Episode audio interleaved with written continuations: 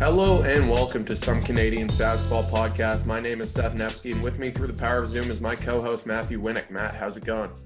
It's, going pretty well. It's been a, a pretty much of a grind of an NBA season, especially with all these cancellations. It's kind of throwing everything off a little bit, but we're still getting through it, and I think we're hopefully just getting out of the worst point. Yeah, I mean the Wizards. I think everyone on their team had COVID at some point, so some teams have been cursed with stuff like that. But yeah, it, it's still fun having basketball around. I got to say that for sure. I mean, basketball is you know you think about the times when we didn't have it, and obviously this off season was short, but it's very clear that our nighttime, mm-hmm. you know, events are more exciting, especially in COVID times with basketball on the television. Yeah, definitely. And uh, do you want to get into kind of what we're doing for this podcast right now? Yeah, let's explain it. Okay, so basically, I took every team in the NBA and I essentially used basketball reference to determine what their quote unquote starting lineup would be if they only got to choose from players that debuted on their team.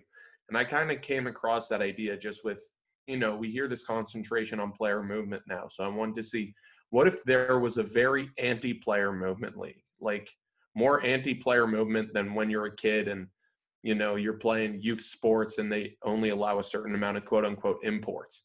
Like, what if you could only play for a team that you debuted on?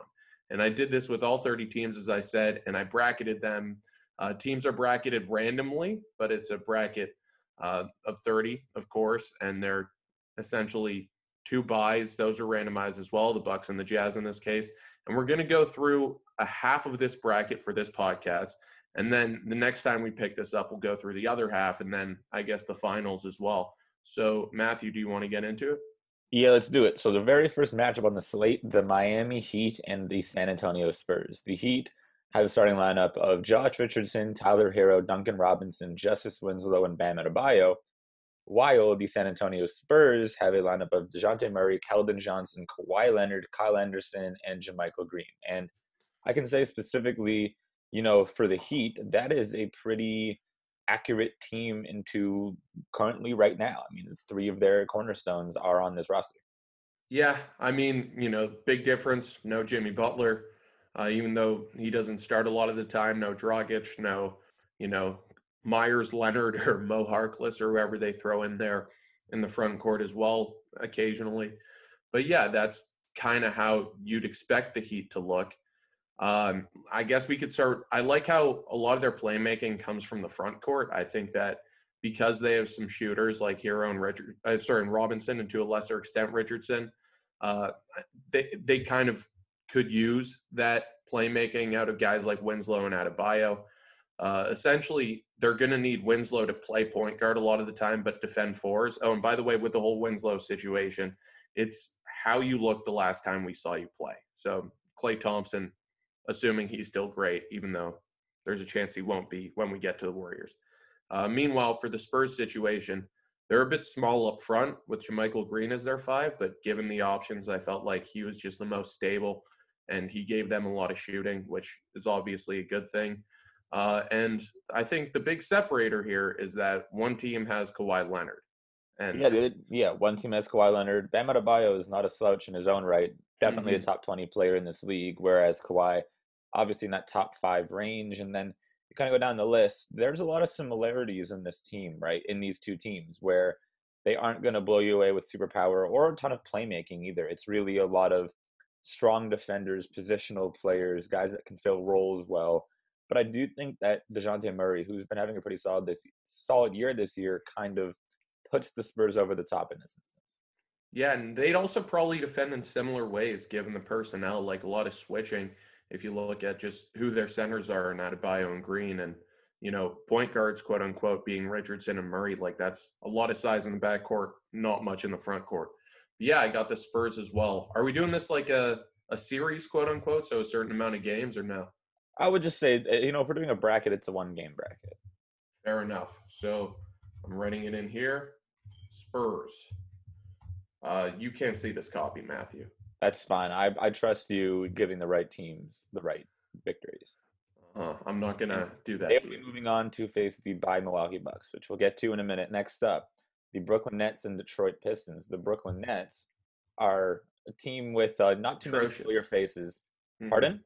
They're atrocious. Yeah, well, they're. I was not going to, you know, give my opinion yet, but they also have none of their players in the starting lineup still with the roster. They are started with Yogi Ferrell, Caris LeVert, Bojan Bogdanovic, not Bogdan Bojan, Derrick Favors, and Brook Lopez. Meanwhile, the Detroit Pistons have Spencer Dinwiddie, Kentavious Caldwell Pope, Khris Middleton, Stanley Johnson, and Andre Drummond. And wow, this is not very close. They're both very weirdly configured.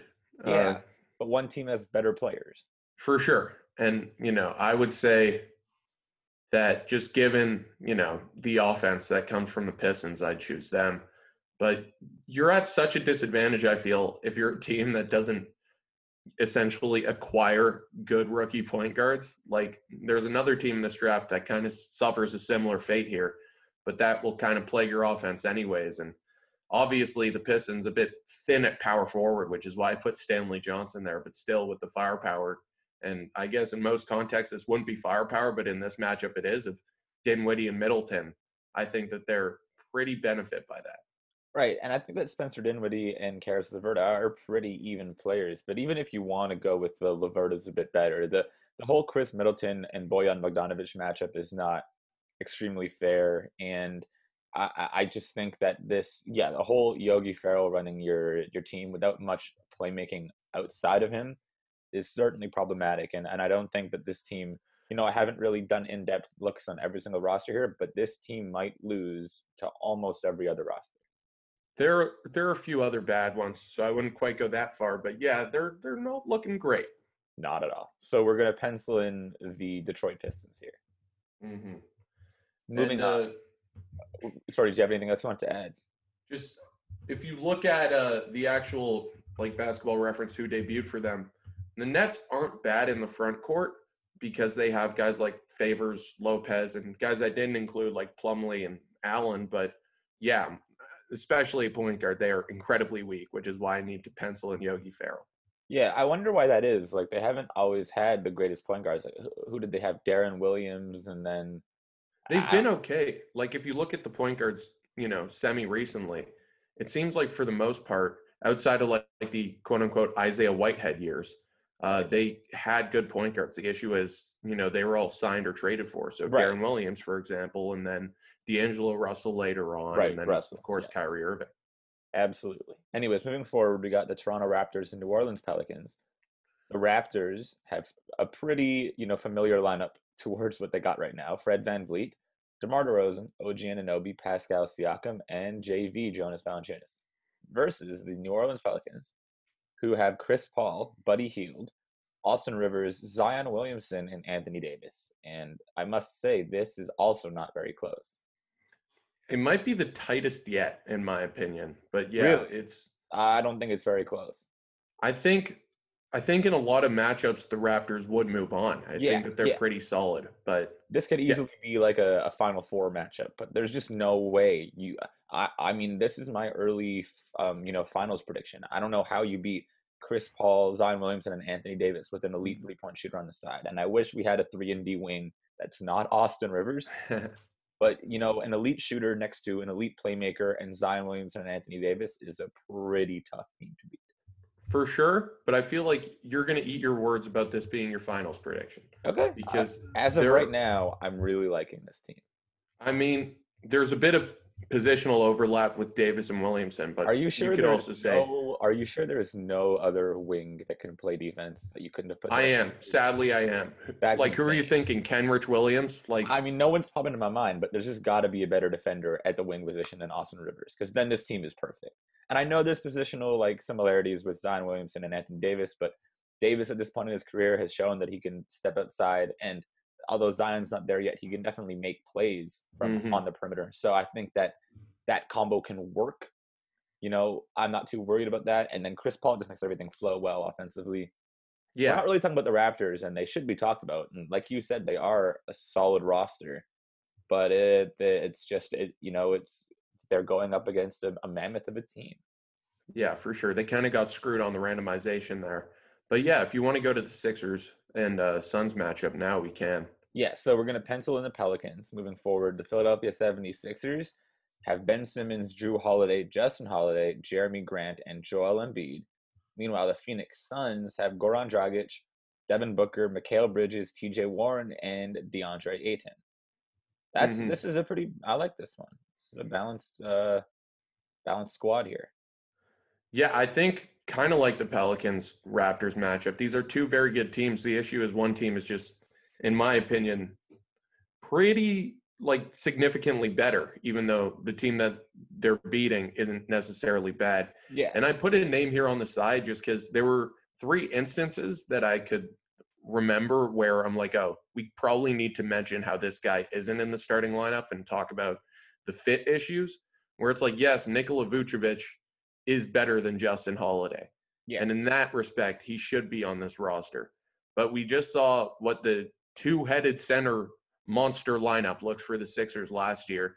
So I was kind of worried that if you put Vooch out there, even though Holiday is less valuable just on his face in this team context, I think he makes a lot more sense.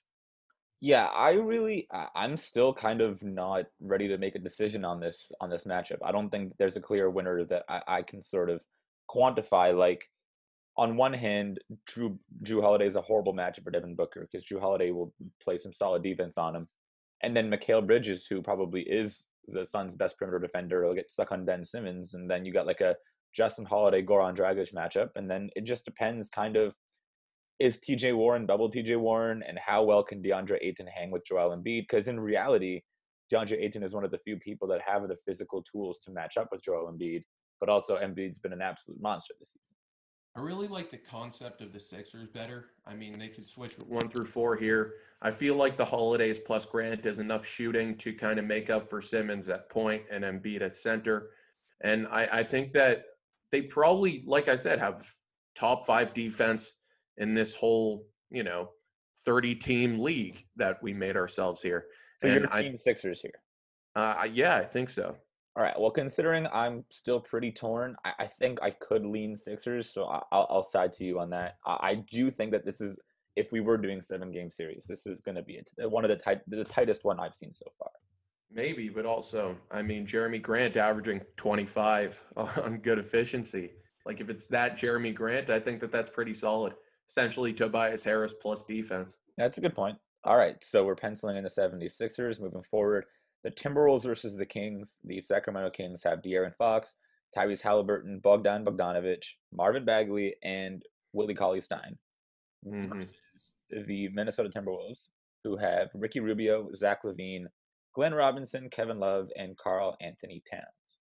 Now, should I put Wiggins in for Robinson or no? Because that was kind of I mean, hey, if we're doing how Wrestling they're playing, with myself. If, if if we are doing how they're playing right now, it's got to be Andrew Wiggins because as much as he has been up and down in his career, he is having a good year in a different way than he has in the past. He deserves that spot. I'm willing to make that sacrifice. So yes. you got your Wiggins.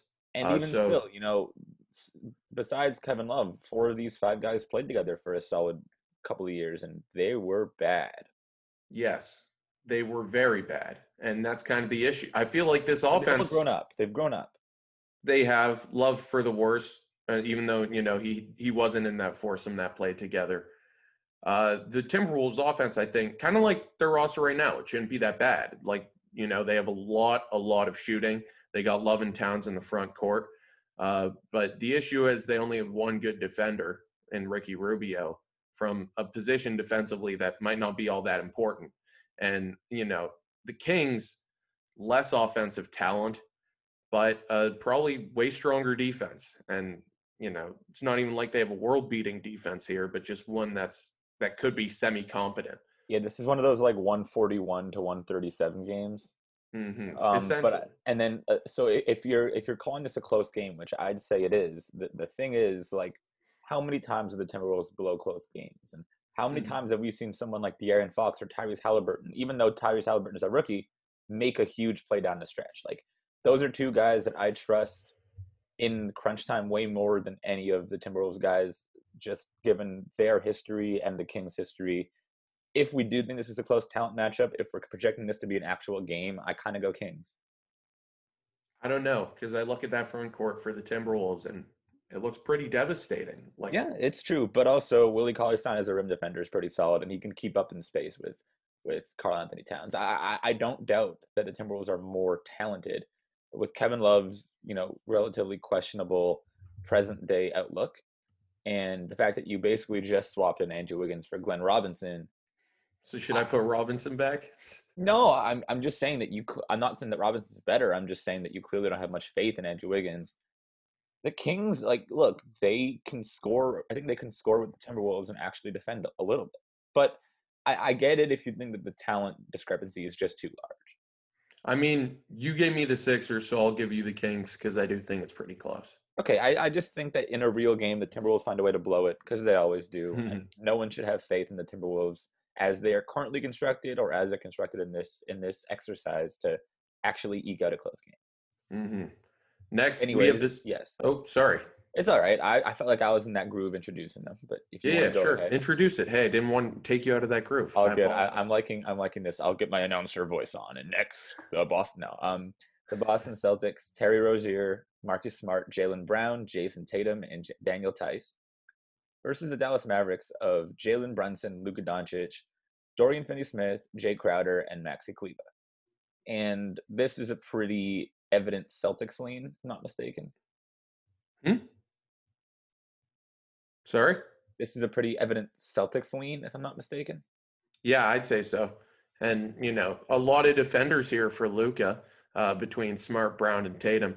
And then at the same time, the only difference from what we saw from the Celtics in the playoffs and what you know they've been playing a lot this year, you know, since he returned is uh, Rozier for Walker, which does make them worse. But at the same time, Rozier's been very, very good this year, and you know, less on-ball duty for him also means a lot more catch and shoot stuff, which he's been great at. So yeah, I'd say strong Celtics lane.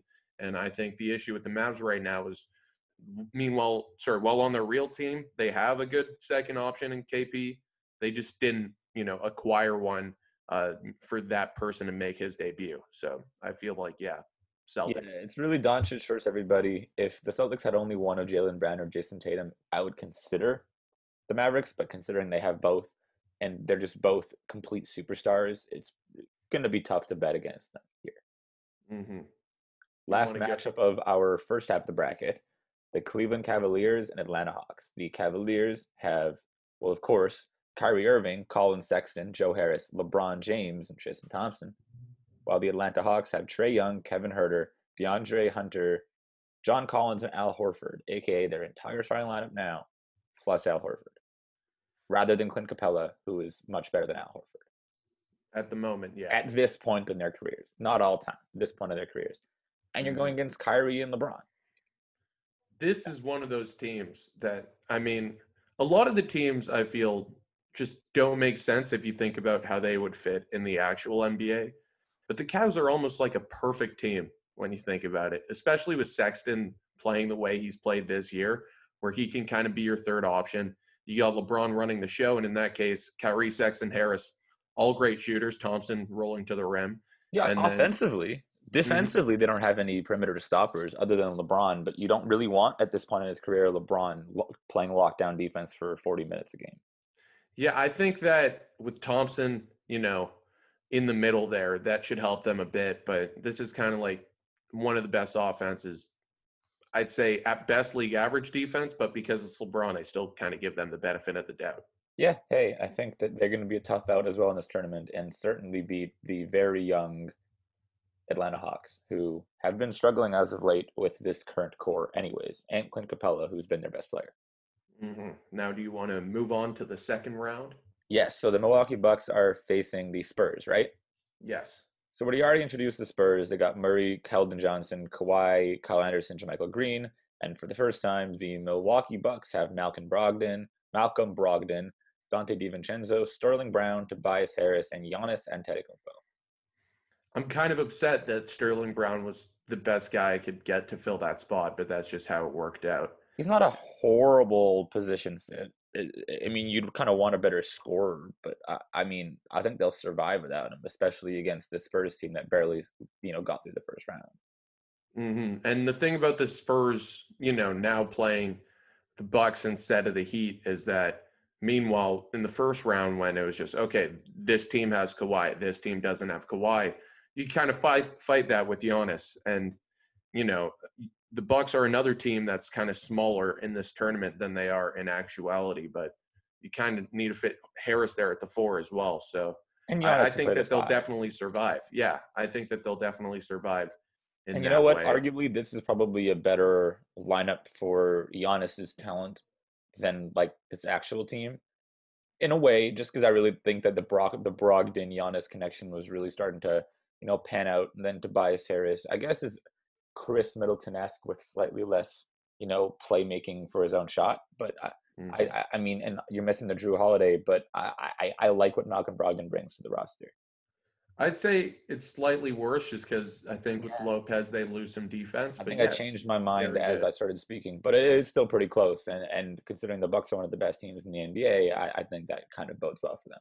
Yeah, I, I'd move the Bucks on as well. All right, Bucks are moving on.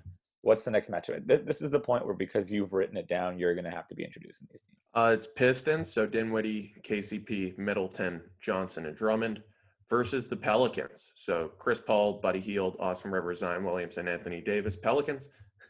Yeah, we can well, analyze like I said, further, I, I I've made my intentions of moving these Pelicans on pretty far into this tournament very clear. So I will be riding with the Pelicans, especially in a pretty easy match matchup here.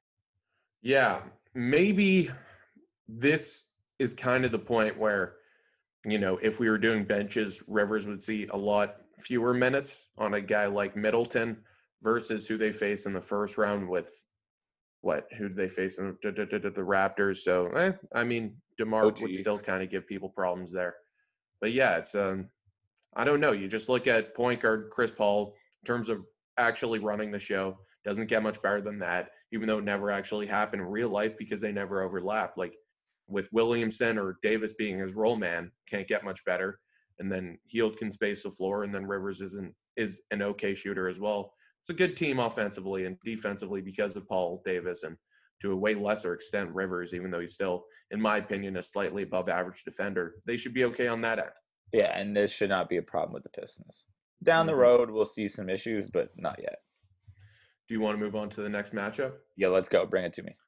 Philadelphia 76ers versus Sacramento Kings. Sixers, Simmons, Holiday, Holiday, Grant, Embiid, Kings, Fox, Halliburton, Bogdanovic, and that's Bogdan, uh, Marvin Bagley, and Cauley Stein.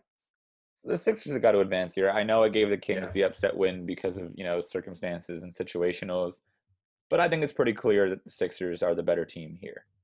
Yeah, in my opinion, Sixers are probably one of the four or five best teams in this quote unquote tournament. And you'll see with the other half of the bracket, just a couple powerhouses that could match up later on. But yeah, I'd say the Sixers win by a pretty clear margin.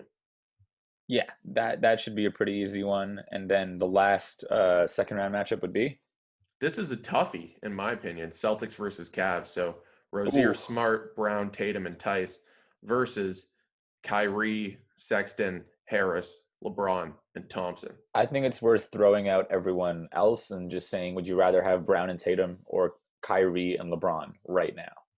And I think I'd go Brown and Tatum. Ah, I don't know. LeBron is still LeBron. I know mean, LeBron is still LeBron, but I would say that Brown and Tatum are both better than Kyrie. Huh. I'm not sure if enough people listen to our podcast that this would be upsetting to them, but Like I think you might be right. Scorer. He's a very good scorer, but he's not an incredible, you know, playmaker for others, and he's not a, a good defender. Brown and Tatum are very solid all-around players. I think that Daniel Theis and Tristan Thompson match up like pretty okay and not a huge deal. Marcus Smart can definitely take away Collin Sexton, and then you know Terry Rozier and Joe Harris are both very good three-point shooters. Like I really feel like the other three matchups are pretty pretty fine. But also, like, I like Jaylen Brown on Kyrie Irving if you're going to throw Smart on Sexton, or if you throw Smart on Kyrie Irving. I wouldn't do Brown either. Sexton. Like defensively, the Celtics have much more versatility. The like, who is going to guard the other one of Tatum and Brown that LeBron is not guarding in that lineup? Um, I mean, I think you're right. Like, Yeah. that's that's that's a tough matchup. Brown and Tatum are just too big, too strong, and too skilled for just LeBron, and then some smaller, not great defender guards. I think defensively they match up a bit differently than what you mentioned. I think Smarter Brown would probably out LeBron just because Tatum's better off ball. But yeah, fair enough. I, I mean, yeah, the Celtics are just solid. But you could also phrase it like this, right? Like the the Cavs team pretty close to the team that made the finals a couple times and won once. Yes. And then the Celtics are just worse point guard version of essentially their current team. Yeah, of course, but things have changed since this Kyrie Irving LeBron James team existed. Like Kyrie Irving has not shown that he's the same player quite yet on a consistent basis, and LeBron James is three years older and Tristan Thompson is three years older, and they don't have the positional versatility or necessarily, you know, defensive ability that they had with those teams where LeBron could pick and choose his, his guys around him. I'll give you the Celtics, but I think I'd personally lean the Cavs here. Fair enough. I, I feel like the Celtics just, you know, I, this would be a great series to just show that Jayson Tatum and Jaylen Brown are just those dudes already, and and not that mm-hmm. LeBron James is bad, but Jaylen Brown and Jayson Tatum are, are ridiculous. Do you want to move on to, I guess, the quarterfinals? Yeah, let's do the quarterfinals. Okay, so let's start Milwaukee Bucks. So Malcolm Brogdon, Donte DiVincenzo, Sterling Brown, Tobias Harris, and Giannis Antetokounmpo versus the Pelicans, who have Chris Paul, Buddy Hield, Austin Rivers, Zion Williamson, and Anthony Davis. Yeah, we're going with the Pelicans here, right? I know that the that you know we've got Giannis on the Bucks, but I'm liking I, am liking Anthony Davis on him. That's a pretty tough matchup for Giannis. Uh, Malcolm Brogdon is probably their second best player in my opinion, and Chris mm-hmm. Paul is still Chris Paul. That's already two bad matchups, and it's not like Sterling Brown is going to take advantage of Austin Rivers. Yeah, that's that's for sure. I think that you know having Rivers as your three isn't really concerning the Pelicans in this matchup for sure. I'd say it's a bit tighter, but I'd still probably edge Pelicans. Yeah. Just because, yeah, I mean, I think that just the space around Giannis would be very, very good in this series. But yeah, I think Pelicans in the end. I think that you know that plus the the second round matchup we had is Celtics and Cavs. I think that they both probably go six or seven. Yeah, I mean, look, I, I've made it clear I'm behind the Pelicans, but Giannis and and Brogdon and Tobias Harris are going to get you some games. I just don't you know, I, the the firepower of Chris Paul and Anthony Davis, and then having Zion Williamson as your third best player, you know, a guy that is mm-hmm. basically, you know, 18 and 12 or 20 and 10, however you want to, you know, allot it out as your third best player. That's a dangerous team. Yeah. Uh, now I guess we'll go to Sixers versus Celtics. So Simmons, Holiday, Holiday, Grant, Embiid versus uh, Terry Rozier, Marcus Smart, Brown, Tatum, Theis. I'd take the Sixers. I think Embiid versus Theis will, will be very, very tough for them. I think that if you want defenders for Brown and Tatum, you can't do much better than both the Holidays and Jerami Grant, plus Ben Simmons. And I think that the size up front will really bother the Celtics. Okay. I will, I will just say this. With the 76ers, you're basically, and this is an upgrade, don't get me wrong but you're you're changing Jerami Grant for Tobias Harris, and you're trading changing Jrue Holiday for, let's just say Josh Richardson. Mm. Is that so much better that a team that lost four to one in a similar series to the Boston Celtics? Simmons didn't play a game. That's true. Simmons was out. That okay, fine. Simmons was out in that series. I completely forgot about that. You know, I do think the Celtics are a more talented team. I do admit it, it's a bad matchup for them you know, Embiid did give the Celtics absolute havoc in that series, despite the fact that they lost pretty badly. But they do get Simmons back. Jrue Holiday is definitely an upgrade. Jerami Grant is a good defender to have on Jayson Tatum. And so I, I will say the Celtics are more talented, and I probably lean there, but it's I, definitely see the matchup advantages for the 76ers, and I, I'm willing to go there. Okay. So we got the Sixers moving on. By the way, I think we've only recorded 30 minutes. So do you want to hit the other half of this yeah, bracket? let's hit the other half. Let's get let's, right. let's, get this finals out of the way. Let's get this let's get this top half finalist. Okay, sure. So Pelicans versus Sixers. Pelicans, Paul, Hield, Rivers, Williamson, Davis, Sixers, uh, Simmons, Holiday, Holiday, Grant, Embiid. I'm that, going Pelicans. I know I it's a tough one, but the Anthony Davis Joel Embiid uh, matchup, I still think Anthony Davis is better. Zion Williamson, look, Jerami Grant's a great defender, but if there's one knock on him, he's still a little thin, and Zion Williamson can mm-hmm. definitely bully him down low. once again, it's not like Austin Rivers is going to get destroyed by Justin Holiday. And although Jrue Holiday is a better defender than Buddy Hield, Buddy Hield is a pretty elite shooter who can still shoot over the top of defenders, while Ben Simmons is much, much bigger than Chris Paul. I just don't see that being so much of an advantage that it puts the Sixers over the top. Maybe I'm judging this because the first time I thought of it, I thought probably the Sixers. Maybe I'm going a bit much on like, you know, the fourth and fifth best player on the roster compared to the rest of the team because, you know, I think that Davis is clearly the best player in the series. But yeah, but he's also I mean- matched up. But he's also one of the best defenders in the NBA, matched up against the other team's best player. That's also something Mhm. to keep in mind. Yeah. I just like the configuration of the Sixers so much.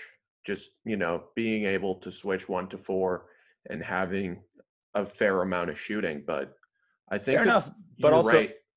it's like it's easy to switch one through four, but it's not as important to switch one through four when the other team's two best scorers are their four and five guys. hmm Like Yeah. when your two best scorers are your big guys, it doesn't matter how great your perimeter versatility is if you're going to get beat up down low by the two best players in the other team, scoring wise.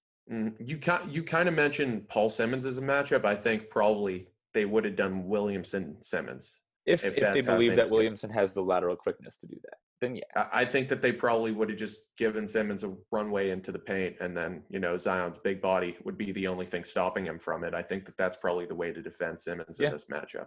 I just think that you know if this was a perimeter oriented team, I get what you're saying with the p- positional versatility of Jerami Grant, Jrue Holiday, and Ben Simmons, and even Justin Holiday to an extent. But Mhm. because we're talking about a team whose two best scorers are down low, Joel Embiid, not the greatest defender, and Jerami Grant is still pretty thin. That that is like just the way that the Pelicans would score is an advantage. Now I say I would say Sixers, but you let me kind of get the Sixers to squeak by a couple times. So you know what? I'll give you the Pelicans. Awesome. Okay, so the Pelicans are our top bracket champion. They will be facing off against the best team in the lower bracket, which starts with the Charlotte Hornets and Golden State Warriors. The Charlotte Hornets, the Charlotte Hornets have Kemba Walker, LaMelo Ball, Miles Bridges, PJ Washington, and Cody Zeller.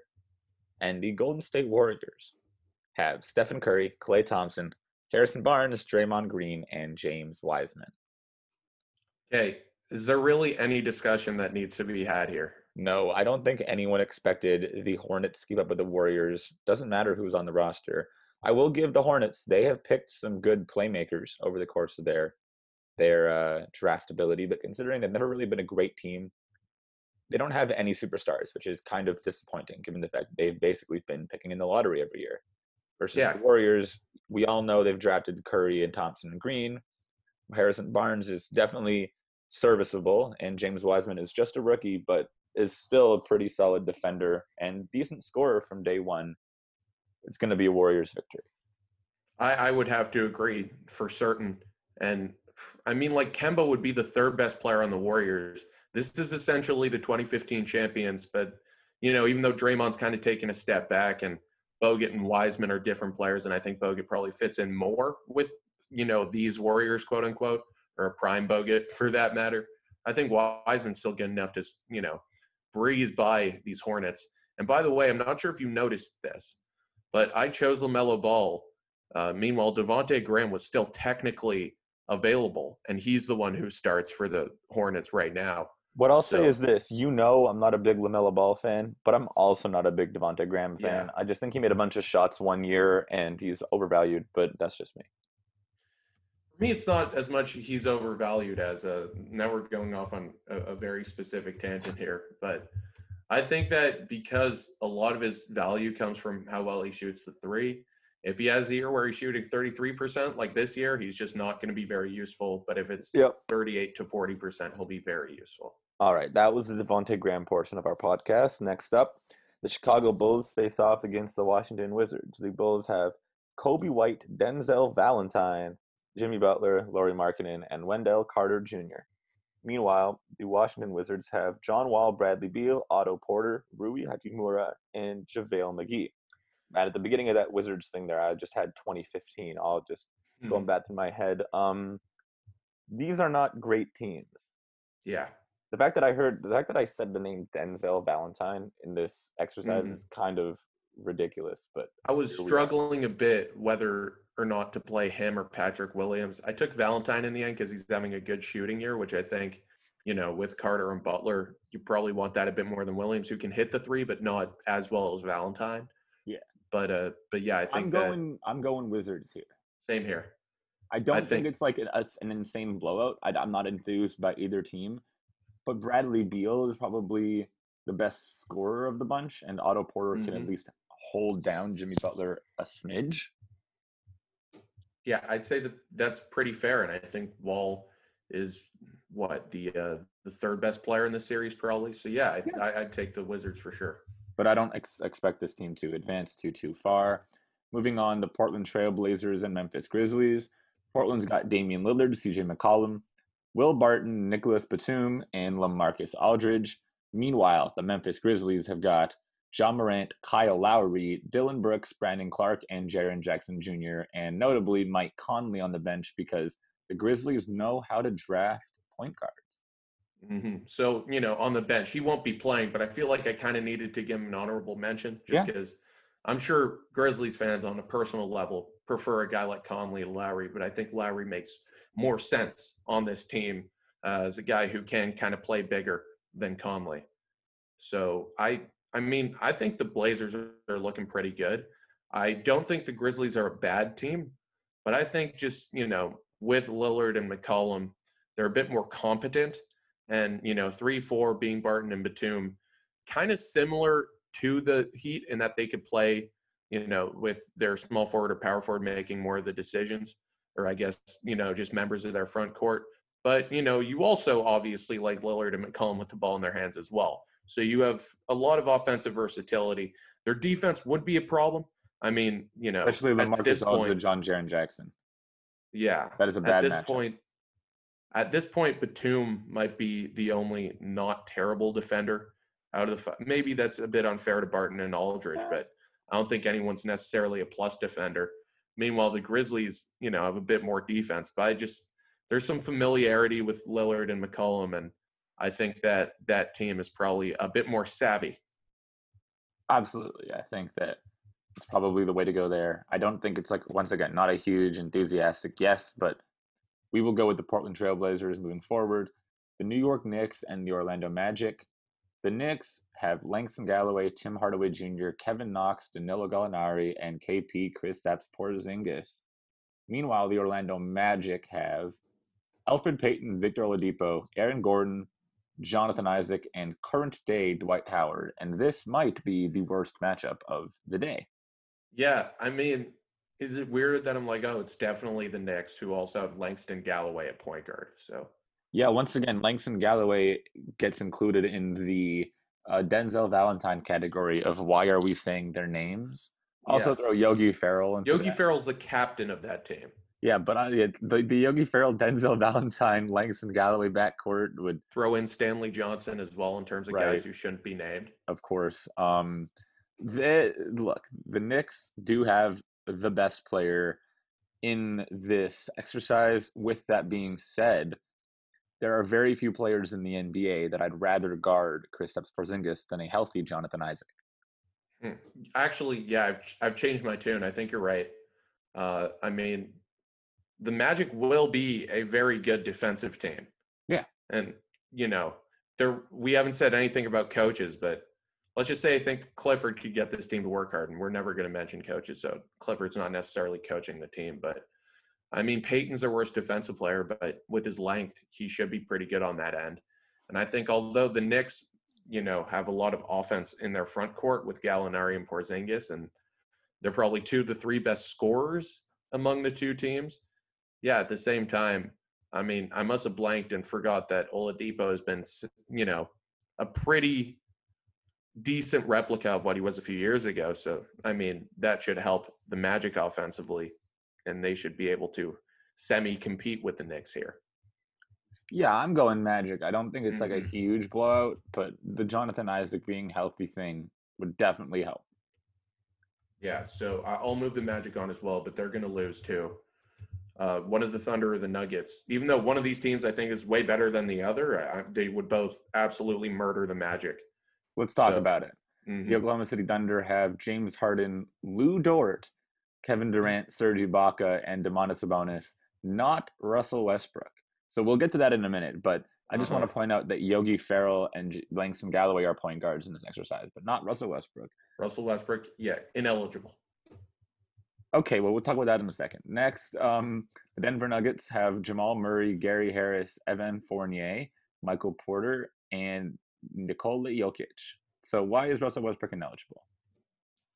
I think if you know if we're making this a team, who do you want the ball in their hand? Who do you want to have the ball in their hands? Do you want it to be James Harden and Kevin Durant, and to a lesser extent Domantas Sabonis, or do you want Westbrook taking a bunch of ill-advised shots and not playing defense? Because that is current Westbrook. If it was even last year's Westbrook, I'd put him in, even though he's not my type of player. But you look at that guy versus Lu Dort, who this year is hitting over 40% from three and is one of the best defensive guards in the league. I think you kind of need to go Dort over Westbrook, as ridiculous as it may sound. And if I were to slide Westbrook in, it probably wouldn't even be for Dort. It would probably be for Ibaka, and then just have Dort and Durant slide down positions. I guess. I think that if an actual NBA coach for an actual NBA team made this lineup, it probably wouldn't be as smart as you were just there. Mm-hmm. But you know what? I think I guess you did create these lineups. You deserve the credit for it. You can keep Thank it. You. Um, with that being said, this is a team that has James Harden and Kevin Durant. There is mm-hmm. actually a team that has James Harden and Kevin Durant right now, believe it or not. But they do not have an interior presence like a Domantas Sabonis or a Serge Ibaka and they do not have a perimeter defender like Lu Dort. If anything, the Nets would love this lineup. Yeah, I think that it might even be an upgrade. I mean, Sabonis is enough of an approximation of what Kyrie can do. Plus, you know, Serge, decent defender, not as good as he used to be, but still above average in my opinion.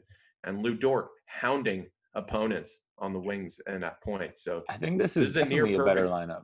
I think this is mm-hmm. definitely a better lineup than the Nets' current iteration. And Lu Dort really plays the Andre Roberson role with better three point shooting, which mm-hmm. James Harden and Kevin Durant know well. Yeah. So I, I, think that that is very good. With that being said, the Nuggets aren't a bad team. I mean, offensively, they're terrific. Defensively, they're flawed with Harris being their only good defender. But right. Well, you, know, you swap. This is, this is basically what they currently have. If you change Evan Fournier with Will Barton, and that's a very good team. Mm-hmm. Yeah. So, I mean, I like the Nuggets team a lot, but the Thunder I think might be the champion.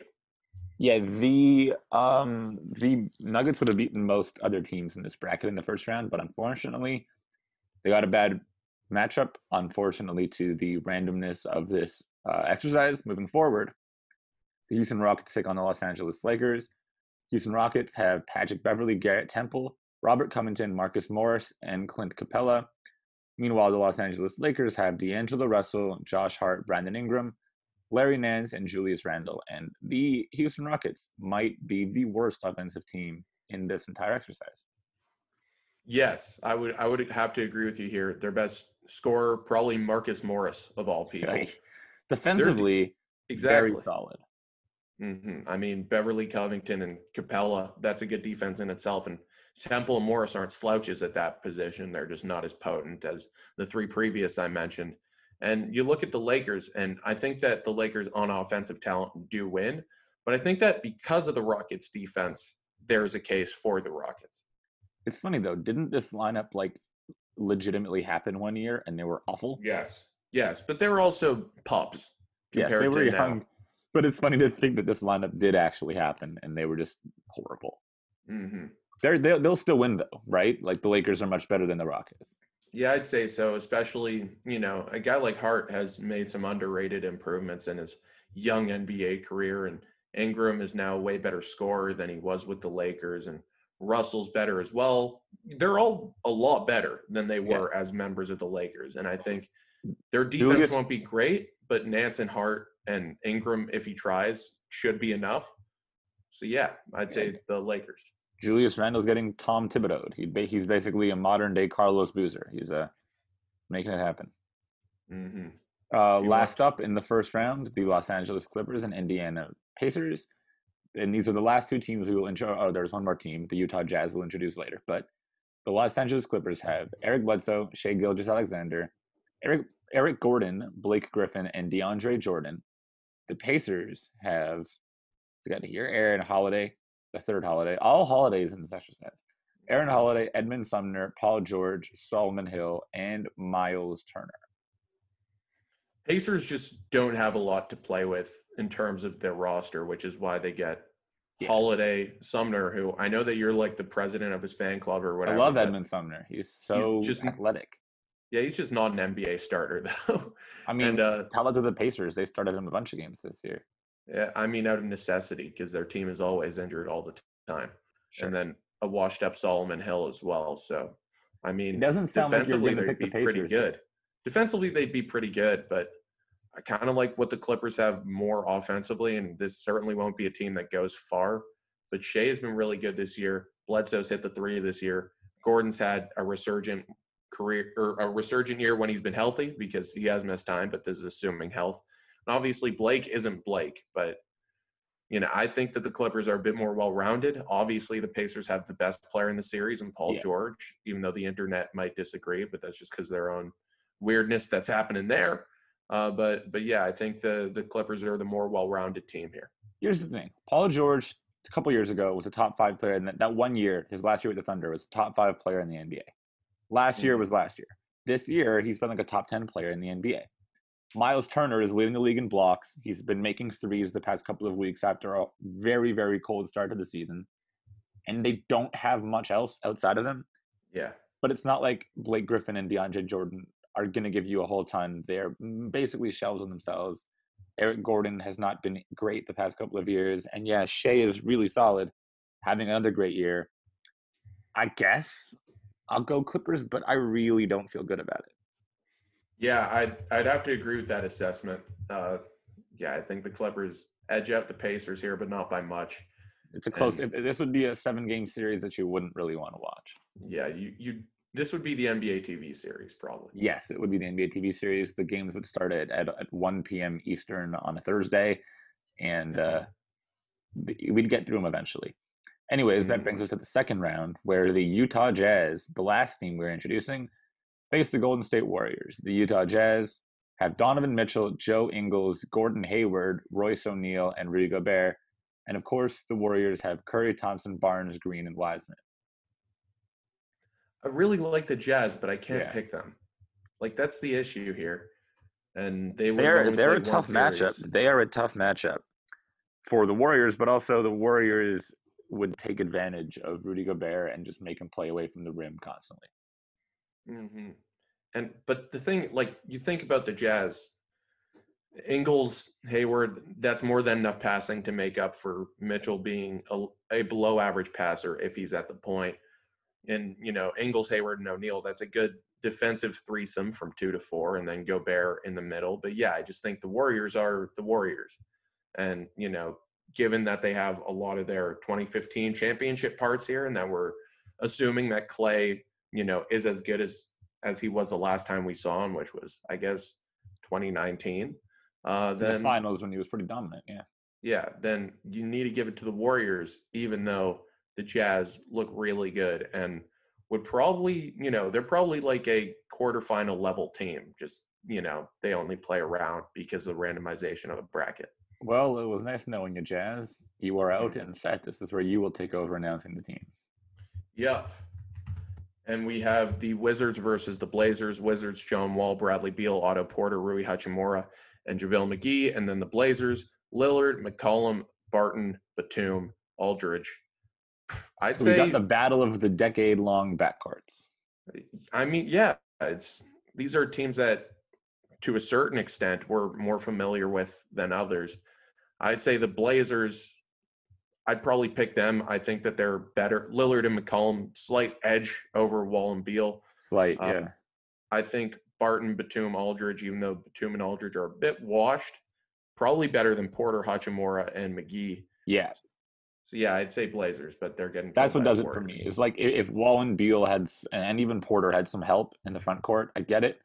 But even at Aldridge's current age and skill level, is just you know Rui Hachimura and JaVale McGee are not terrific, and so that that gives me the Blazers in this advantage here. Mm-hmm. Also, Aldridge will probably force McGee to be slightly pulled out from the paint, which should help open up driving lanes as well. So yeah, I'd, I'd say the Blazers win that one. Of course. Let's move forward.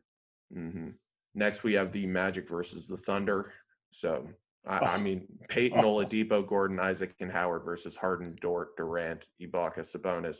That's a I sweep. mean, at least you have Jonathan Isaac on Kevin Durant. That's Mhm. good. At least you have Lu Dort. No, Lu Dort is on same team as James Harden. At least you have, I guess, Victor Oladipo on James Harden. Like, that's not horrible, but that's not good enough to win you a series against the Thunder. Yeah, this is a sweep, like straight up. And I'm pretty sure their next series will be a sweep uh, if it's between the Lakers and the Clippers. So the Lakers, Russell, Hart, Ingram, Nance, Randle, Clippers, Bledsoe, SGA, Gordon, Griffin, Jordan. I'd say the Lakers. Yeah, the Lakers. Once again, it doesn't matter much considering Mhm. what's going to happen next, but the Lakers are better. Yeah, I mean, if you want, we can make a case for the Clippers. I think that their defense is a lot better. Uh, I may have just changed my tune to myself right now, and maybe you can join me on this. But I mean, Russell and Randle as a one and five are bad defensively. I, I prefer Bledsoe and whatever's left of DeAndre Jordan a lot more. Nothing. I think SGA and Gordon, you know, are that's a fair amount of defense. Uh, and obviously the Lakers offense is better, but I don't think it's enough to make up for what the Clippers have on the defensive end. And they have, you know, they still have SGA, who's been a very good offensive player this year. Bledsoe and Gordon, not bad. So I said the Lakers originally. I think that there's a good case for the Clippers. And if you want to flip flop, I will do so with you. I mean, I, I just think that the, the Lakers had the second, third, and fourth best players. I would put Shai at number one, but D'Angelo Russell, Brandon Ingram, and Julius Randle, not in that order, but I'll follow. And it's not like uh, Josh Hart is a very effective role player who can blend in and play solid defense, shoot the three decently, and give some playmaking. And Larry Nance has had a solid season. Uh, I think that they just have enough firepower versus the Clippers that might have more positionality defensively. It's just not like you're getting a ton from Eric Gordon, Blake Griffin, or DeAndre Jordan at this point in their careers. So I, I just think the Lakers have too much talent. All right, fair enough. So let's move on to the Warriors versus the Blazers. Now, being that the Warriors are better than the Jazz, and I think you'd agree with me here, the Jazz are probably better than the Blazers. Yep. Warriors move on. Warriors move on. It's we. It's the inevitable is about to happen, but let's just keep on going. hmm Thunder versus Lakers. Do we really need to talk about it? No, the Thunder once again dominate this matchup. it? hmm And in this case, Thunder versus Warriors. Woo. It's fun. I think if you look at names on a sheet, Thunder probably edge them out in that way. The threesome of Harden, Durant, and Sabonis versus, I guess, Steph, Thompson, and Draymond. Warriors have some familiarity, which I think should help. They might have the better defense as well, because I'm thinking here, like, you know, Wiseman versus Ibaka. If we're getting prime Ibaka, it's easily Ibaka, but we're not. We're getting modern day Ibaka, so semi fair. I think Draymond being such a force really helps their defense. But at the same time, actually, they kind of luck out in that they could just put Dort on Harden and, uh, sorry, that makes no sense. Klay on Harden and uh, Curry on Dort. yes. And then Barnes isn't that bad on Durant, but I- I'd still go Thunder. What do you think? That's the thing is like, I do think the Thunder are more talented. The issue is the Thunder don't have two guys that can guard Curry and Thompson. Like Dort mm-hmm. can guard both of them, but not at the same time. Yeah. Whereas James Harden just is not quick enough to just keep with, or really wanting to keep with Curry or Thompson off of screens. And I just think the one that Harden is guarding is going to continuously play off ball, make Harden work, and they can just swap back and forth. And that's going to be a problem. Whereas the the like you said, the Warriors have Klay Thompson who can guard James Harden while Curry stays off and guards Lu Dort.